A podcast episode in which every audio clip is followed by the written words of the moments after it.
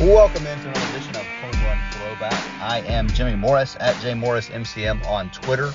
Podcast is now part of the Fans First Sports Network, so check that out. Um, a lot of good stuff. Podcasts for uh, baseball, football, basketball, college, hockey, whatever you want.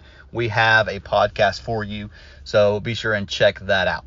Uh, today, I want to talk a little bit about the report over the weekend from Daniel Jeremiah. I don't know if it was a report, but the conversation that he had on his podcast about the Titans being very interested in trading up to pick number three.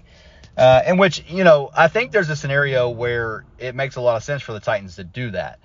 The only scenario, though, is on draft night, and either Bryce Young or CJ Stroud are not one of the first two picks. All right, so a scenario where Anthony Richardson goes to the Panthers. Or, you know, there's a report, I guess, from Peter King that the Texans are considering not taking a quarterback with the second overall pick. That is, that seems crazy to me. But um, if that's the case, if they're going to take Will Anderson there or, or whoever, um, and so one of Stroud or Young, I mean, it seems like everybody, all the signs are pointing towards Stroud being the first pick. So if Stroud goes one and the Texans don't go quarterback at two, which I mean, great. I, I, would love for Bryce Young not to end up on the Texans. There's nothing I would like better than for Bryce Young to not end up on the Texans. But um, in that scenario, I, I think the Titans absolutely should trade up to get one of those guys. Um, but what doesn't make sense to me is the the thought that they could do it right now, like before the first two picks have been made, kind of blindly not knowing who's going to be there. Um, I, I, just don't. There, there's no scenario to me where they have three quarterbacks on their board, um, and they're all rated exactly the same, right? Where they say, okay, well, we don't care if we get Young, Stroud, or Anthony Richardson. Like we don't.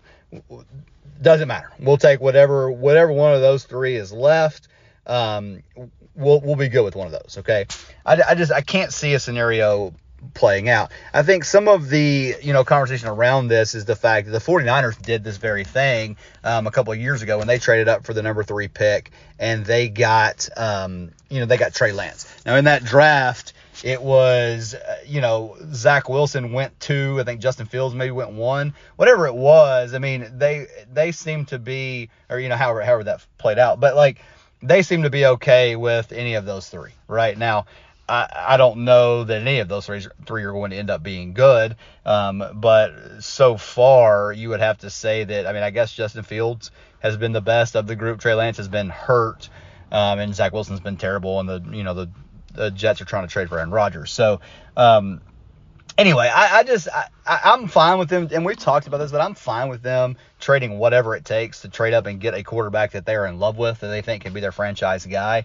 I just don't understand any scenario where you would possibly think about doing that before you know who's going to be there. That that's kind of the thing that that wouldn't make a whole lot of sense to me because if you're hoping you get one of those two guys and they don't fall, then what? You take Richardson even though maybe you, you don't necessarily like him as much. Uh, you know, I, I just I don't know. It doesn't make a whole lot of sense to me that they would do it blindly. Now again, on draft night, go for it, man. And, and the Titans obviously have some type of relationship with Monti Ossenfort, who is now the general manager of the Arizona Cardinals. Uh, he he's been here for the last few years.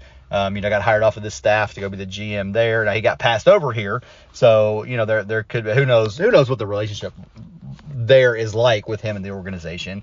But I mean, again, it's going to be any any of any type of trade that's going to be made here is going to be a pretty straightforward. It's like he's going to he's not like he's going to give him a better deal because he likes him, or he's going to make him give up more because he doesn't like him. Now, you know, if he doesn't like him and there's kind of two offers that are that are equal, um, you know, he may he may be willing to go either way. But I just I think the the price is going to be pretty standard. The thing to watch out for is the Colts, who have the fourth pick, who also need a quarterback. Um, if one of those guys falls, then maybe they're willing to move up, and they can offer more from the standpoint of you know, if you're swapping, we assume in any scenario here that a, a, swap of this year's first round picks is going to be part of the deal, right? So if the Cardinals, the Cardinals Titans make a trade, Cardinals are most likely moving from three to eleven. Titans are moving from eleven to three, right? Um, the Colts have four, so a, a swap there from three to four, uh, you know, is Um, I mean, it wouldn't cost the Colts, I guess, as much to move up right there. Could the Cardinals, where what do they value the fourth pick versus the 11th pick versus what they're going to get later on in the draft or next year's draft? I mean, all those things come into play in that type of scenario. So, you know, that's the thing here. And listen, I don't know, um, I don't have any idea how they feel about these quarterbacks. I know that they're going to have a ton of information on CJ Stroud because you know he he was been at Ohio State. Ryan Day's his coach. We know Vrabel and, and Ryan Day have a good relationship. Vrabel tried to hire Ryan Day as the offensive coordinator of the Titans when he first got the job. Uh, so I mean I think that you know they're going to have as much information as anybody can have on Stroud. But you know at this point they don't get to control whether or not they get Stroud because again, most indications are that that's who the Panthers want. And so if he goes one, obviously there's nothing you can do there. So I don't know. It's and the other thing we have to always kind of caveat with to put out there with stuff this time. You can't believe anything you hear this time of year. There's just stuff being floated around everywhere um, for for various reasons, right? Um, you know, whether it's the Cardinals putting this out because they want more action on the third pick, whatever it is. I, mean, there, there's all kinds of reasons that a team, an agent, uh, whoever would want certain information out there um, for their benefit. So we know that all of that stuff's going on. I mean, pretty much from you know the time that the season, the Super Bowl's over through the draft, you it, it's hard to believe anything. Like I said, you know, Peter King hearing that the Texans may not draft a, a quarterback, that may be true the Texans may be dumb enough to not take one of these top two guys, which I think would, like I said, would be crazy because I think they're both going to be good players, and they clearly don't have a quarterback.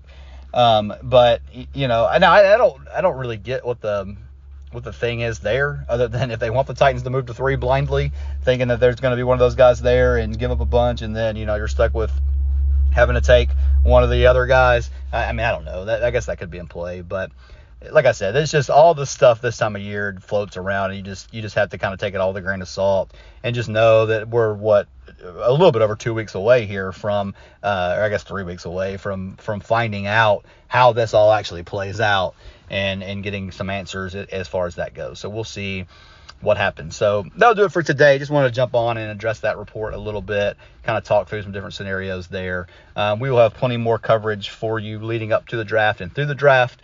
Um, so be sure and just search it. Like I said, search out Home Run Throwback wherever you get your podcast. Subscribe. You'll get the latest episodes as soon as they're available. We'll do them, you know, periodically here. Obviously, we'll pick up a little bit more once we get to the draft, in the draft, all that kind of stuff. And then in the season, they'll be pretty much daily. So go ahead and subscribe so that you get all of that stuff. All right, that'll do it for today. Thanks so much for listening to this edition of Home Run Throwback. I am Jimmy Morris at JMorrisMCM on Twitter. We will talk to you again later.